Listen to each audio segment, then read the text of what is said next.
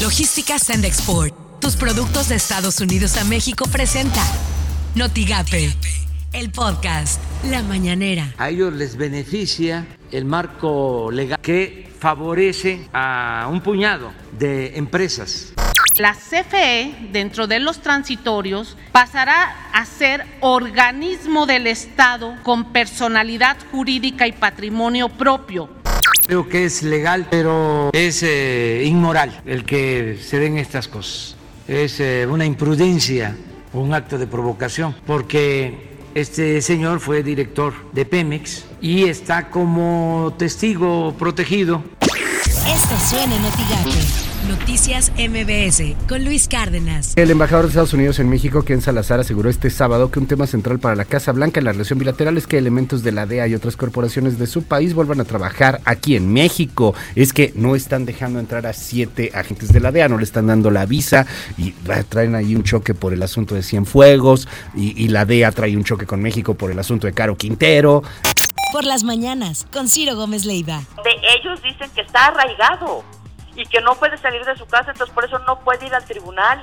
Entré al, al, restaurante, me encamino ya con la cámara lista para tomarle las fotos. La primera que se ve, si ustedes la hacen un poquito más grande, alcanzas a ver ahí perfectamente a Doris Beckman, que ya me está viendo de reojo. Los ya me voltea a ver. Que mira de frente, y la siguiente se ven que me está dando la espalda. Lo único que atiné a decirle fue, no traes, no estás en arraigo domiciliario, traes brazalete. Me di la media vuelta y me fui. Así las cosas en W Radio. Polémica, debate, indignación y hasta una avalancha de memes han causado en las últimas horas las fotografías y el video de Emilio Lozoya, exdirector de Petróleos Mexicanos, comiendo en un lujoso restaurante de Avenida Paseo de la Reforma en compañía de cuatro personas que difundió la periodista Lourdes Mendoza. Lozoya está acusado por la Fiscalía General de la República de operaciones con recursos de procedencia ilícita, cohecho y asociación delictuosa. Al ser testigo colaborador se encuentra con libertad condicional, porta un brazalete y debe firmar cada 15 días. Editorial Notigape con Martín Cifuentes. Tamaulipas vive actualmente en lo político un momento decisivo. Los ingredientes son una naciente oposición, un Congreso equilibrado, partidos con luchas internas en pos de una candidatura alcaldes y exalcaldes reclamando un papel más importante y un gobierno estatal que está a punto de entrar en su fase de declive, momento en que las luces dejan de brillar y cambian de dirección. Hoy, en la antesala de un nuevo proceso electoral, nuestro estado corre el riesgo de convertirse en un escenario de conflicto que solo traerá más divisiones y más encono al mundillo político local. Estas son las portadas del día de hoy. El Bravo MX Estudiante de Tamaulipas gana en competencia panamericana de matemáticas. La verdad de Tamaulipas capacitan a binomios caninos de la Fiscalía General de Tamaulipas. Periódico Contacto, elección de gobernador de Tamaulipas costaría unos 551 millones de pesos, asegura IETAM.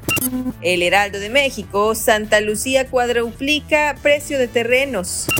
Excelsior, peticiones de refugio crecen más de 300%.